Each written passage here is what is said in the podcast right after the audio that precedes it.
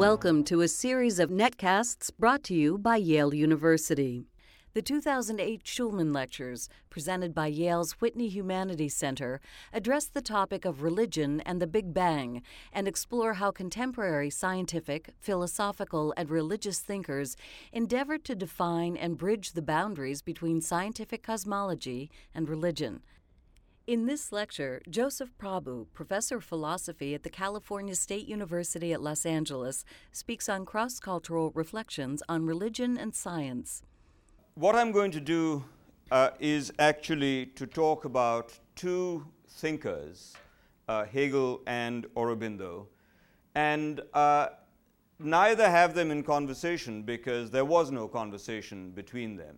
Uh, uh, Aurobindo uh, whose dates are 1872 to 1950, uh, does not seem to have read Hegel, uh, but uh, it makes all the more remarkable uh, that some of his speculations, to some extent, parallel those of, of Hegel.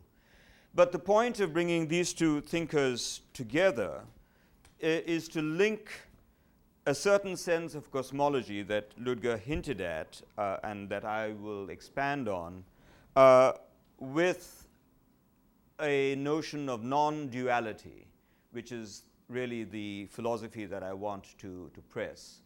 So that really this, uh, so that I, there's no false expectation and false advertising, and, and those who came expecting a lecture on religion and science can, can leave if they feel that they may have strayed into the wrong room. Uh, because this lecture is really going to be, or this presentation, is really going to be a philosophical lecture bringing these two figures um, uh, together uh, in the cause, if you want, of non dualism. So, uh, with those prefatory remarks, let me um, get going. I should say that part of my comments will be delivered extempore and part uh, from texts that I have uh, delivered in the, in the past. As I said, I shall be talking about cosmology in, in an old fashioned sense, uh, not the sense in which the seminar that uh, many of the students uh, and Professor Balin and Professor uh, Pfeffus have been involved in probably studied, namely, the modern sense is clearly, and it's difficult to know when that shift, that intellectual shift occurred. Uh, it's interesting to note that Isaac Newton, professor of mathematical physics at the University of Cambridge, was also called the professor of natural philosophy. And that whole term of the philosophy of nature uh, has an intellectual genealogy that I think is interesting to trace. But I think all I will say is that uh, the idea of cosmology that I will be drawing on is, is much closer to that of Dante and Lucretius, uh, namely a sense of the universe as a whole and the human place in that totality or in that, in that whole. Um, because this old sense of cosmology that Dante and uh, Lucretius, among many others, uh, instantiate, uh, had a uh, multiple functions poetic, theological, um, but certainly also a sense in which human beings could seek a sense of orientation, a sense of meaning in their lives in relation to the cosmos. And it's, it's that sense that I will be enlisting both Hegel and Aurobindo to uh, expatiate um, on. The other thing that I should probably explain uh, is the idea of non dualism, um, uh, which I will introduce now and then uh, expand on later through Hegel and Aurobindo. But in brief, uh, a non dualistic outlook on life uh, is one that seeks a deeper unity uh, among distinctions and differentiations. And so, such dualisms as the sacred and the secular, the human and the divine, uh, are distinctions that, in a non dualistic outlook, are very important to maintain, but nevertheless are not seen as final dualisms. They're seen as possessing a deeper unity And that unity, it seems to me, is linked with this old cosmological sense of one's place in the scheme of things because it brings about, as I will try to explain, a sense of participation in the cosmos, a much more living sense of our place in the universe than I would argue the modern scientific sense allows. Uh, without going into the whole methodology of modern science, it's almost a truism to say that in modern science you get a somewhat more detached, more spectatorial view of the object, uh, which is then objectified. Uh, but the, the sense of non dualism that I'm trying to push is a sense that moves in a different direction, that says, no, our sense by finding some meaning and purpose in the scheme of things uh, allows for a more participative, a more uh, involved um, uh, sense of, of functioning in the universe. So um, I think just with those um, very broad remarks, uh, you might have some idea of um, how I'm linking cosmology and um, non dualism. The third prefatory remark that I want to make um, is, uh, if you want, of a more constructive nature. Uh, as a philosopher of religion, which is my main avocation, uh, I have been, as Ludger mentioned, deeply influenced by the Indian thinker uh, Raimon Panikkar, who uh, has come up with an idea of a cosmotheandric vision of reality, uh, which essentially means that religious consciousness, and indeed all consciousness for Panikkar, uh, embodies three irreducible dimensions of reality the, the cosmic, the divine, and the human. And to say that they are irreducible is to say that neither of them, or none of them, can in fact be reduced to the other. On the contrary, all of them interpenetrate and are uh, co constitutive of each other.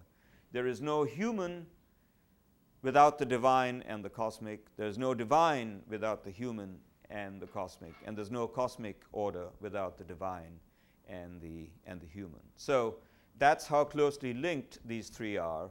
And again, uh, this sense of the cosmotheandric is one version, if you want, of non dualism because of the sort of close involvement and the interpenetration that I just uh, mentioned.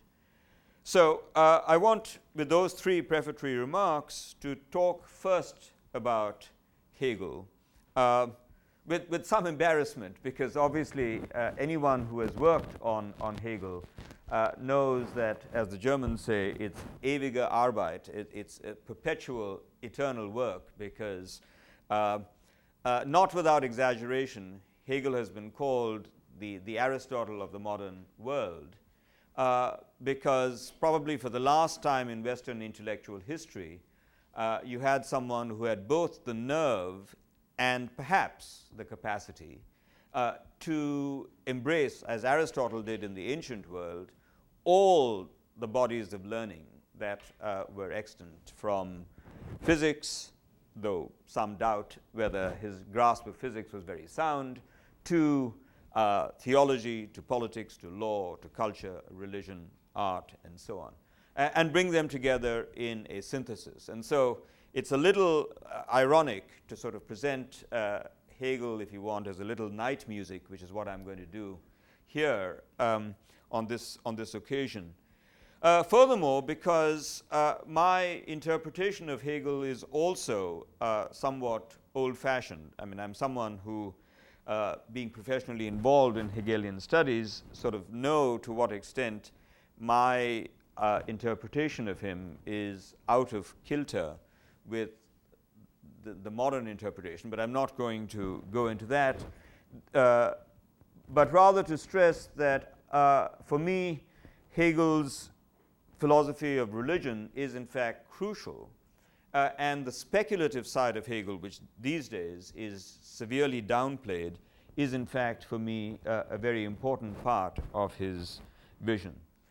I place Hegel in the Neoplatonic tradition, uh, uh, the tradition of Meister Eckhart, Nicholas of Cusa, uh, but of course with a twist, because Hegel, being the synthetic thinker that he is, combines this sort of Neoplatonic strain, which I will uh, articulate in a moment, with a distinctly modern strain that comes from Kant, namely the sense of modern freedom as Kant articulates it, the idea of uh, the Enlightenment idea uh, of thinking for oneself, especially in the, in the moral realm, where in the moral realm one is not dependent on the dictates of society or the dictates of God, but uh, is uh, able to uh, provide one's own self legislation and one's own sense from the moral law. Uh, the famous line of Kant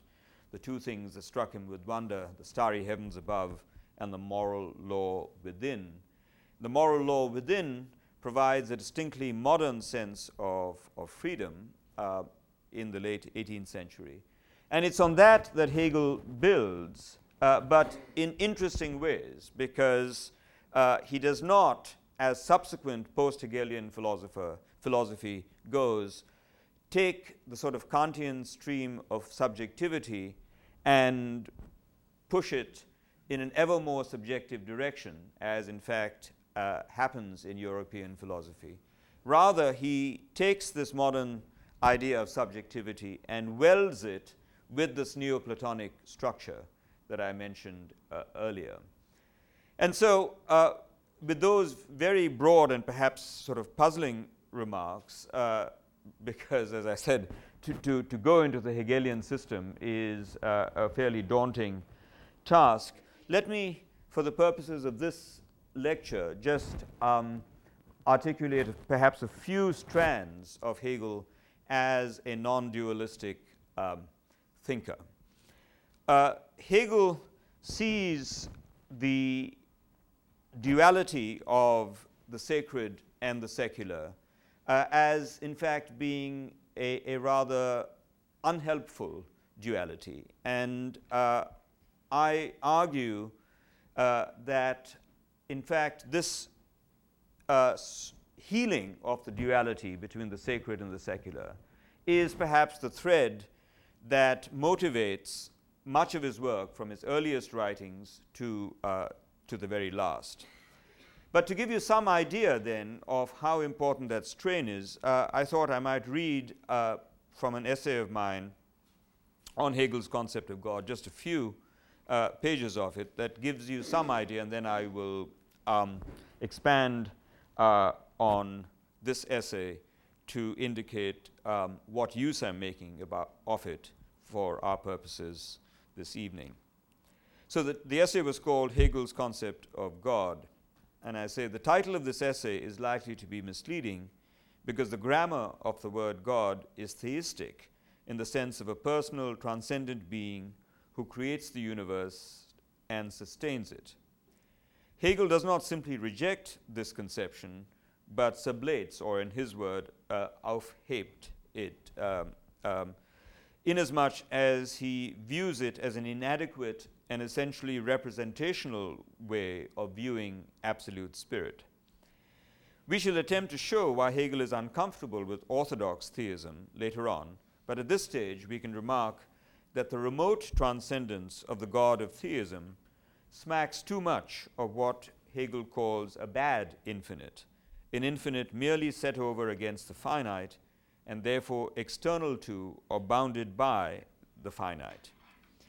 This for Hegel is to render God a being among other beings and thus to make him finite. Hegel's rehabilitations of the proofs for the existence of God have little to do with proving his existence in the strict categorical sense, because bare existence is such a limited notion that to say that God exists is to say that he is like any other finite being and therefore not God at all. The opposite extreme of this finitizing of God is to make him wholly transcendent. But in that case, we cannot have any relation with him. Thus, theism is trapped between the extremes of putting God altogether beyond reach or making him finite and therefore not God at all. In either case, a religious relation seems to be ruled out. The root cause of this predicament is that the finite and the infinite are conceived dualistically as separate and unrelated realities, whereas Hegel, with some fierceness, says we must get rid of this bugbear, Schreckbild, uh, of the opposition of the finite and the infinite. Corresponding to this philosophical deficiency is the existential and the practical one, namely that the so called sacred and the so called secular are split apart in experience, each going its own way. But this again is to misconceive the secular as secular, just as it, just as it is to misconceive the finite as finite. True secularity is affirmed only when the finite is not, this is Hegel's quote, when the finite is not taken for itself, but is known, recognized, and its existence affirmed in connection with the relation in which it stands to the infinite. End of quote. And not when it exists alongside of itself and gives itself up to the pursuit of its own ends, Hegel's talking of the finite, and is left to its own interest without any influence being exercised upon it by the infinite, the eternal, and the true. The overcoming of the sacred secular dualism is the unifying factor behind Hegel's endeavors from his first writings to his last and a gradually deepening recognition of the complexities of that task led him from his youthful preoccupation with a Volksreligion to the mature theme of absolute spirit as totality. Not surprisingly, Hegel repeatedly focuses on the issue of the death of God, articulated most hauntingly in the Lutheran Lenten chorale, O Traurigkeit, O Herzeleid, particularly in the phrase, that occurs in that chorale, Gott selbst ist tot. There are many distinct modalities in Hegel's rich polyphonic explication of this theme. Firstly, it heralds the tide of secularization in Western culture, and with it, a perceptible decline in belief in the God of theism as far as the texture of people's actual lives is concerned. Second, congruent with the first development, it signals the growth and maturity of humankind from religious childhood and adolescence, dominated by the lordship of God and the master slave relationship that lordship breeds. The otherworldliness of this faith leads to a devaluation of this life and therefore obstructs the adequate understanding of nature, self, and history, and with it, the achievement of authentic human freedom. Thirdly, for Hegel, it signifies that God, like all else that is true and real, must undergo the process of self differentiation, diremption, and recovery of self. It is precisely this triune process that makes a reality spiritual. I quote from Hegel The death of the mediator is the death not only of his natural aspect or his particular being for self not only of the already dead husk stripped of its essential being, but also of the abstraction of the divine being. For the mediator, insofar as his death has not yet completed the reconciliation, is the one sidedness which takes as essential being the simple element of thought in contrast to actuality. This one sided extreme of the self does not as yet have equal worth with the essential being this it first has as spirit.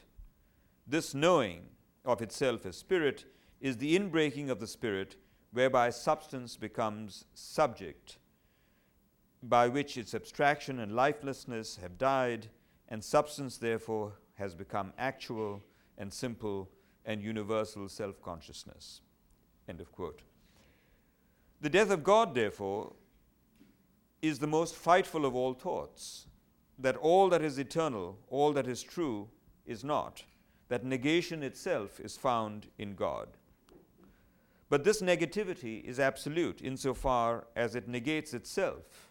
And this negation of negation, far from being self stultifying or empty of positive content, leads to a higher development, that of the resurrection. The kenosis or self emptying of God is the condition for his full self consciousness, a process which in, all its, which in its all inclusive totality sacralizes the world of both nature and human history and makes possible the highest human freedom. Just one more quote from Hegel. God maintains himself in this process, that is, the process of redemption, and the latter is only the death of death. God comes to life again, and thus things are reversed. Spirit is spirit only insofar as it is this negative of the negative which thus contains the negative in itself. When accordingly the Son of Man sits on the right hand of the Father, we see that, this, that in this exaltation of human nature, its glory and its resurrection consists.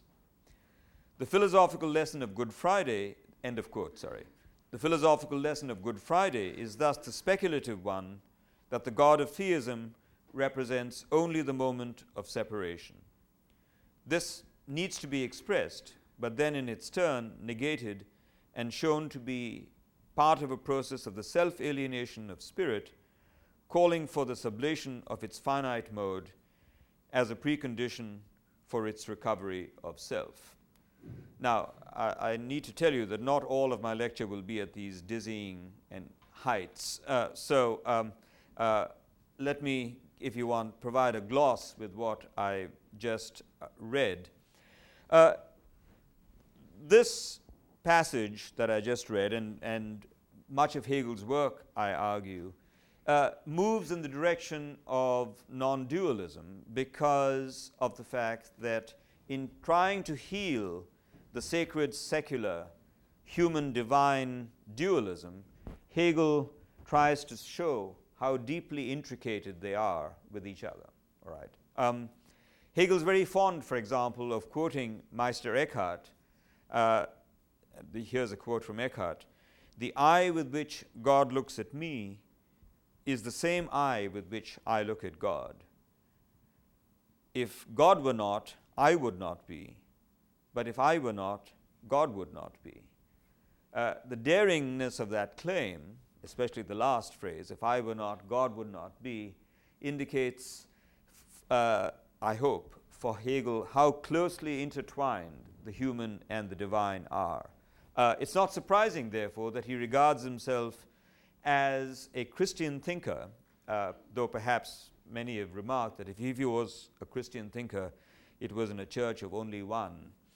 Um, the, the, Christian, the Christian doctrines of the incarnation and the Trinity are for Hegel crucial to articulate the sense of the divine human unity.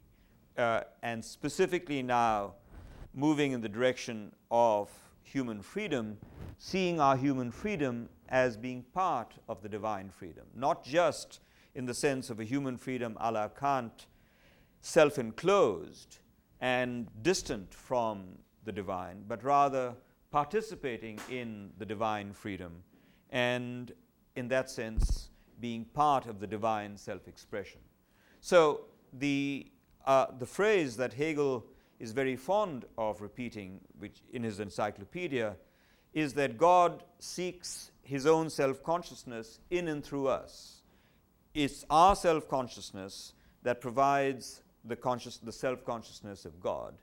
And uh, the human role then is indicated, the human importance, the dignity that uh, Hegel gives to us humans is indicated in that remarkably grandiose, if you want, role that uh, Hegel just spells out, that, that our very consciousness of God is part of God's self consciousness.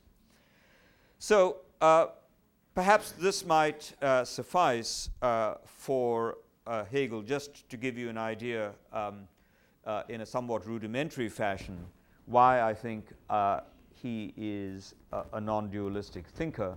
Uh, but again, the importance of saying that he's a non dualistic thinker is to indicate that uh, there is a profoundly um, noble and lofty idea of us as humans, which I would want to also say, is very closely argued. It's not just that as a poet he's spinning out uh, grand visions, it's that uh, Hegel would try to uh, argue in his um, logic and in uh, his entire uh, work that uh, this idea of divine human unity is one that can be philosophically demonstrated. Uh, with that, let me move to my second thinker, one I imagine uh, you're not as familiar with, or perhaps even less familiar with, than Hegel. Uh, it's a good moment to talk about Aurobindo because um, uh, let, let me just ask out of curiosity how many have heard of I mean, uh, in significant ways, uh, other than just knowing the name. Okay, all right. Well, uh, three. It's um, uh, so. Let me let me just say a few things to introduce him. Uh, uh, Aurobindo Ghosh, born 1872. by the way, it, this is also this presentation is also timely because next month Columbia University Press publishes a major biography. In fact uh, one that has been researched for, for 20 years now and uh, provides us with perhaps the, the fullest uh, uh, biography written, if you want, with sort of modern historiographic tools. There have been biographies of Hegel that, uh, sorry, of Aurobindo that were written by his disciples that are a little hagiographic. Uh, this is a biography written by a very scrupulous historian who has very carefully researched the, um, uh, the narrative and uh, I would argue is all the more um, valuable for that. I mean, we have quite a number of hagiographic uh, biographies, but to put them side by side with this scrupulous historical biography, I think gives us a, a rounded picture of the man. Uh, let me just say that um, Aurobindo Ghosh uh, was someone who uh, probably exemplifies the, the Hegelian phrase of the cunning of history uh, because uh, he was uh, sent to England as uh, a seven year old by an Anglophilic father who, even though he grew up, the, the, father that is, was a, quite an eminent doctor refused to allow the son to study any Indian language and uh, sent him to, uh, when he was very young, barely five or six, to uh, a Irish Catholic school, uh, and then at the age of seven, packed him off to England uh, to be educated there by a clergyman whom the father had not even met. Uh, they had found each other's address the father uh, writes to this clergyman in England to ask whether he might be willing to look after the, the two boys, there was Aurobindo and his younger brother, uh, provided the father sent some uh, funds. Um, and uh, quite mysteriously, the clergyman agreed, uh, and in any case, Aurobindo started his studies in, in England, uh, achieved great eminence as a poet, entered King's College, Cambridge, uh, won all the prizes in, in classics, both in Greek and Latin verse and prose, uh, and um, then entered what was perhaps considered the acme of academic success, which was at that time, given the colonial relations between Britain and uh, the British Empire and India in particular, the Indian civil service. Uh, uh, part of the, and again, Aurobindo was most reluctant to do this exam, but his father was putting a great deal of pressure on him. Uh, and so, out of deference to his father, he did the exam, scored again the very highest marks. Uh, but the uh, ironic twist was that uh, part of the uh, entrance exam uh, consisted of passing a horse riding test given that, uh, of course, uh, the administrators, the civil servants, uh, needed to control the empires in distant parts of the world on horseback. Uh, so um, Aurobindo refused to go for the test on two occasions, and the examiners pleaded with him and said, Look, uh, uh, you've scored brilliantly in your exam, uh, we'll give you a third chance uh, to do the exam, the horse riding exam. Aurobindo still refused, and of course, they had no choice but to fail him. Uh, a friend of E.M. Forster's, uh, who was in Cambridge at the time, then went up to Aurobindo and said um, that um, he had connections with a Maharaja in India uh, who was looking for a secretary. And uh, Aurobindo then went back to India, and uh, he must have been now about 22 or so. And for the first time in his life, uh, started delving into Indian culture, taught himself uh, some of the Indian languages, uh, and uh, got caught up in uh, the Indian national struggle, and in a very short period of time uh, was heralded as the, the leading light of Indian nationalism. Uh, even the great Nobel Prize winning poet Tagore saluted Aurobindo for his vision and his leadership and um, uh, saluted him as well for the activist thrust that uh, Aurobindo gave to the Indian national struggle. Uh, this turned militant, uh, this is 1905, um, uh, it turned militant, and uh, Aurobindo was accused of political terrorism and arrested and um, tried. And interestingly enough, the person, the judge who officiated at the trial, was the person who stood second to him in the Indian Civil Service exam. Uh, so um, uh, he, uh, this judge, uh, uh, freed Aurobindo, but when in prison prior to the trial, he had a um, a very profound mystical experience uh, which turned his life around. Um, that is Aurobindo's. And um, uh, he pulled away from um, uh, his political activities to the great disappointment uh, of his co- uh, compatriots. Given his stellar role in the Indian national struggle, for him so abruptly and suddenly to pull away from this was, of course, uh, earth shattering to, to them. And many of them, including Tagore and, and then the Indian Prime Minister Nehru, pleaded with him to reconsider. But um, to cut a long story short, uh, uh, Aurobindo heeded this, these mystic voices and um, uh, uh, sought refuge in a part of India that was under French control uh, and ended up in uh, the town of Pondicherry, which was still up, up, up till the uh, time of 1950, actually, still under French uh, control.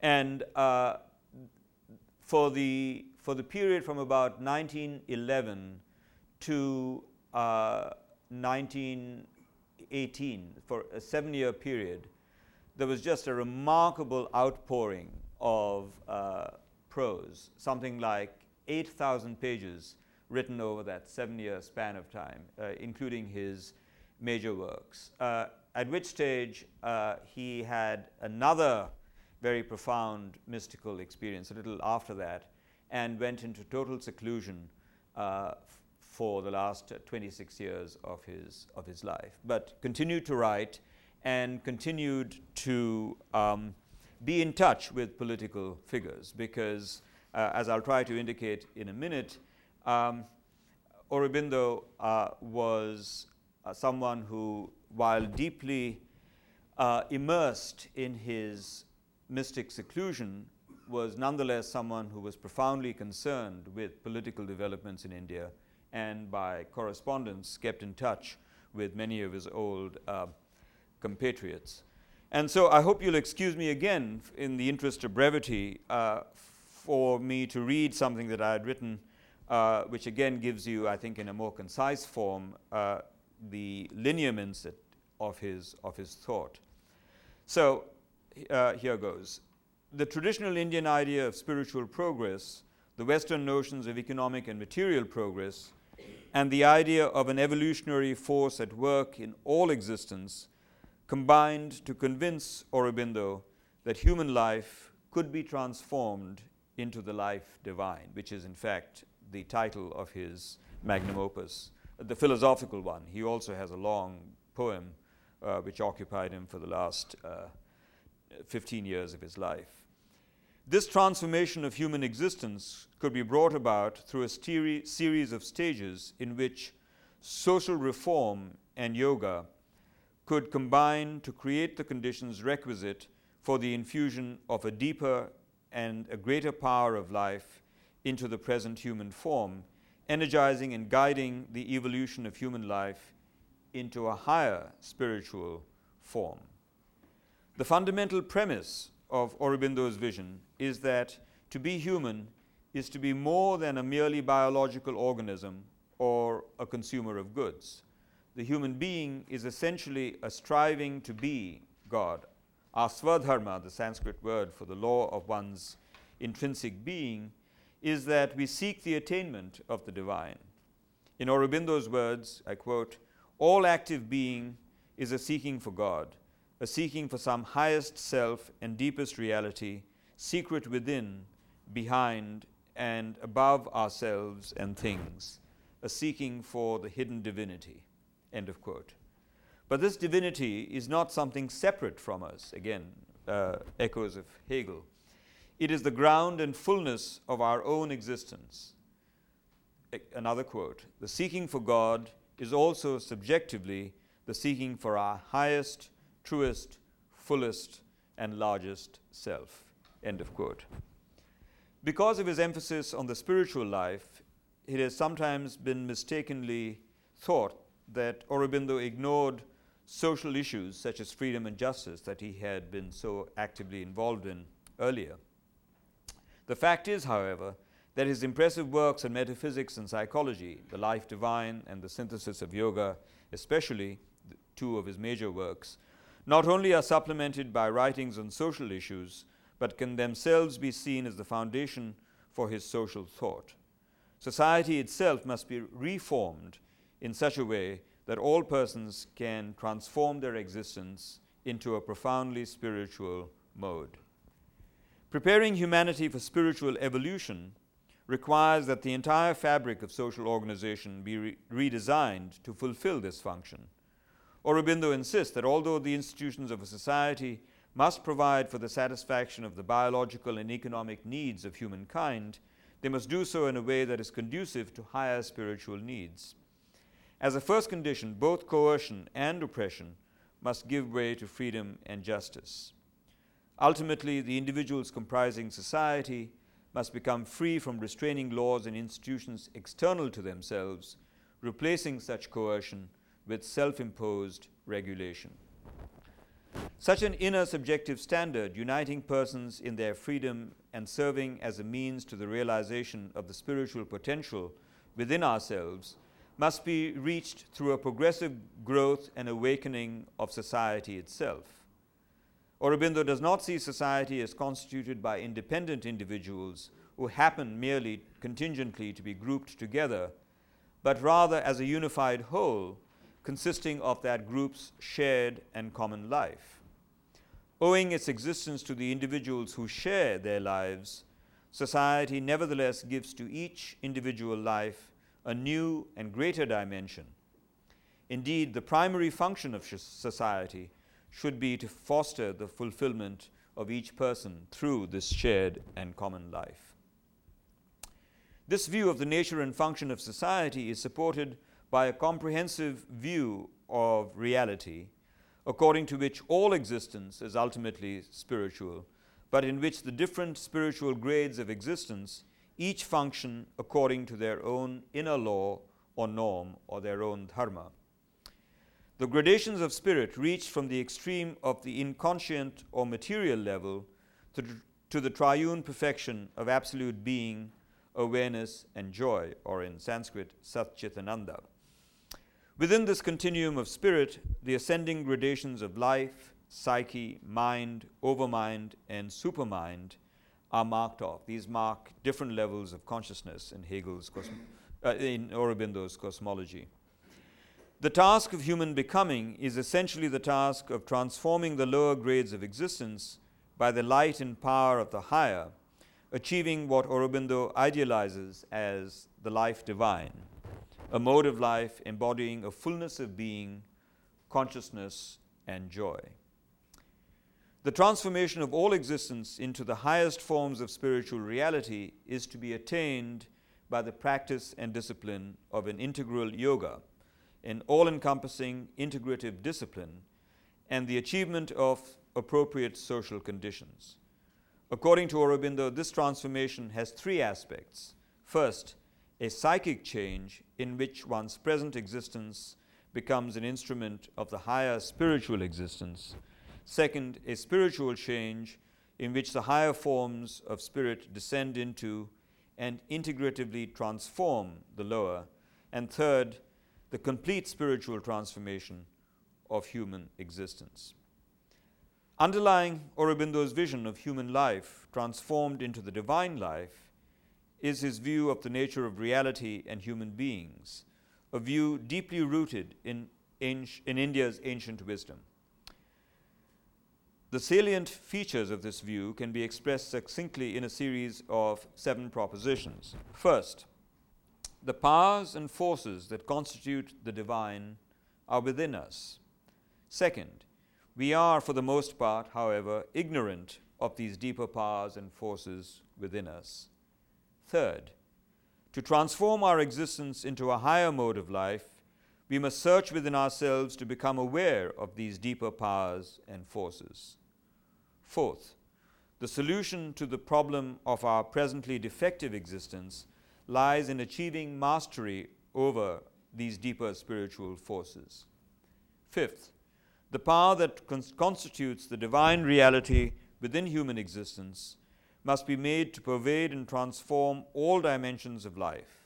The material and the biological aspects of spirit are not to be denied, but rather are to be seen as expressions of higher dimensions of spiritual existence. Sixth, Existential realization of our spiritual powers will mean living in the best possible way, following the highest direction of life. And seventh, such a life lived in the fullness of the highest powers of reality, in the awareness of what we truly are in the inner core of our existence, it what is what constitutes the spiritual or the divine life. Aurobindo's vision of the life of the person who has achieved his or her full spiritual potential rests therefore on two basic assumptions.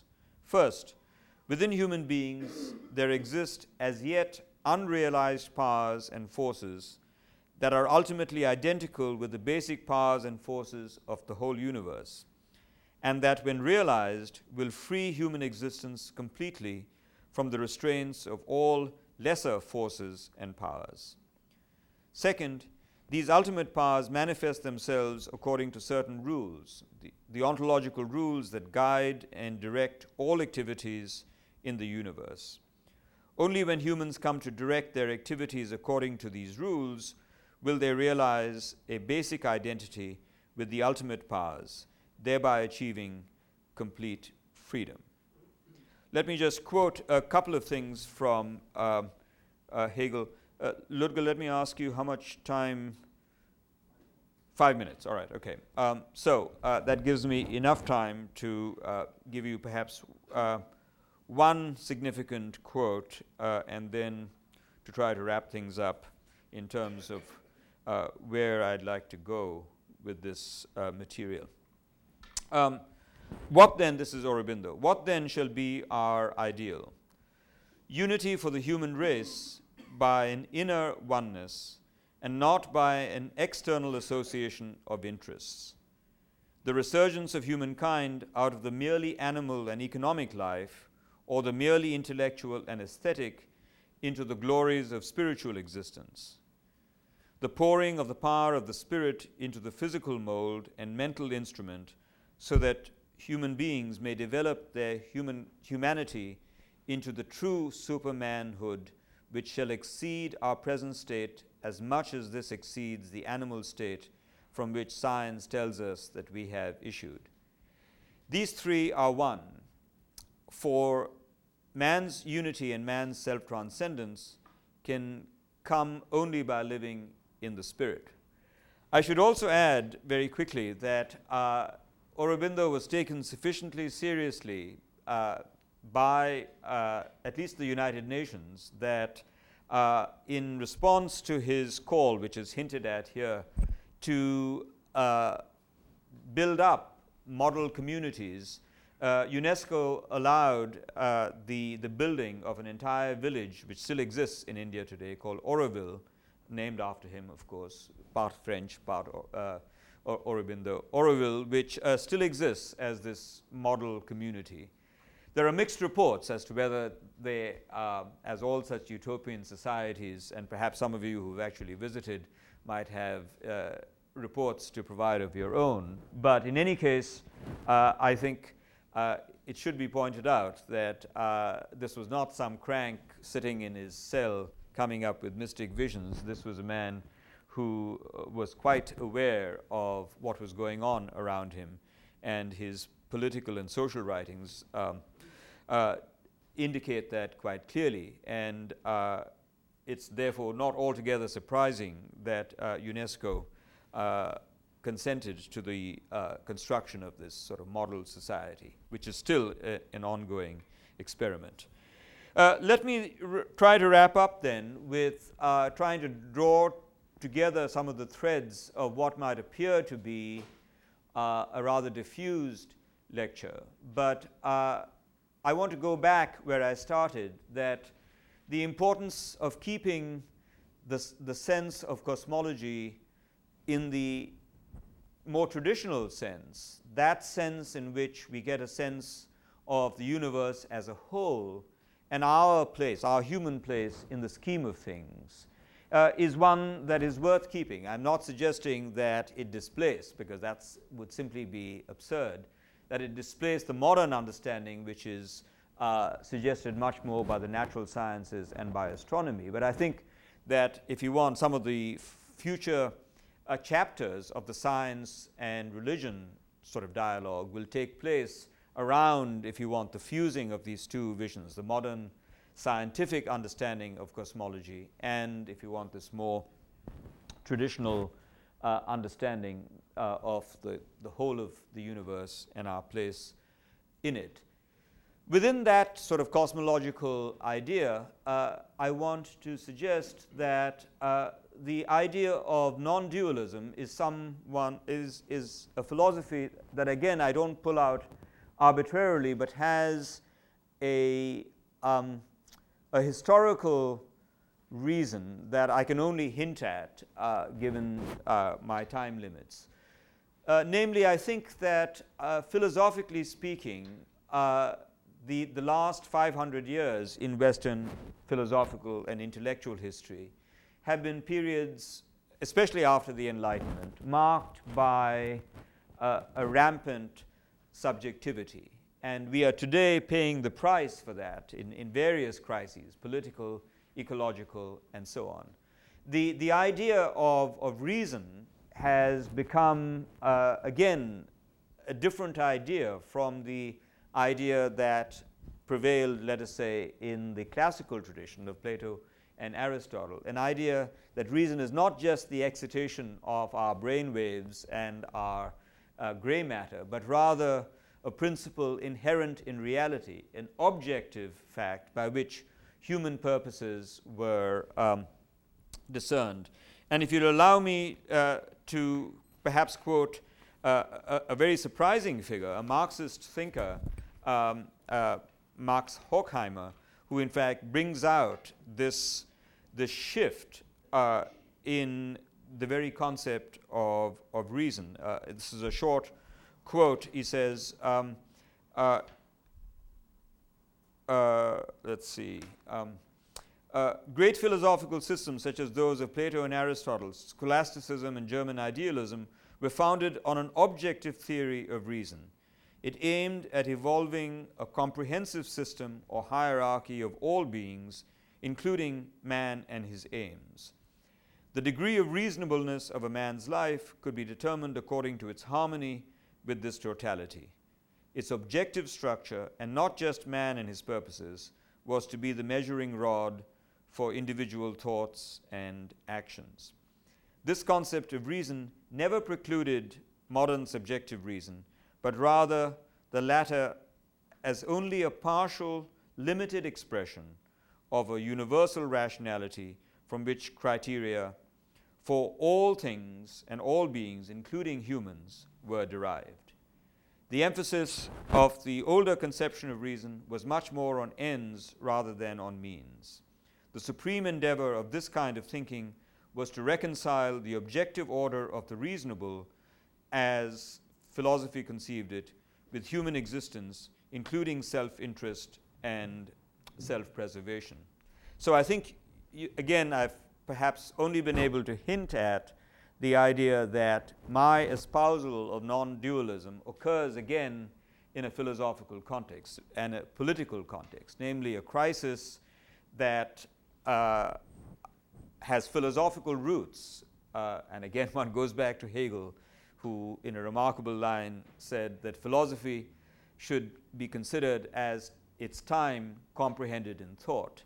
Following that Hegelian injunction, uh, what I've tried to do today, perhaps all too sketchily, is to indicate how two important thinkers, Hegel and Aurobindo, provide us with resources for this non dualistic vision that allows the sort of rampant subjectivity to be checked by a more comprehensive, a more cosmological vision in which we should find our place. Thanks very much. This lecture was presented in the spring of 2008 as part of the distinguished Shulman Lectures in Science and the Humanities. These lectures were established to honor Robert Shulman, Sterling Professor Emeritus of Chemistry and Molecular Biophysics and Biochemistry, for his unwavering support for the integration of science and the humanities. Professor Prabhu spoke on April 11, 2008, at Yale's Whitney Humanities Center.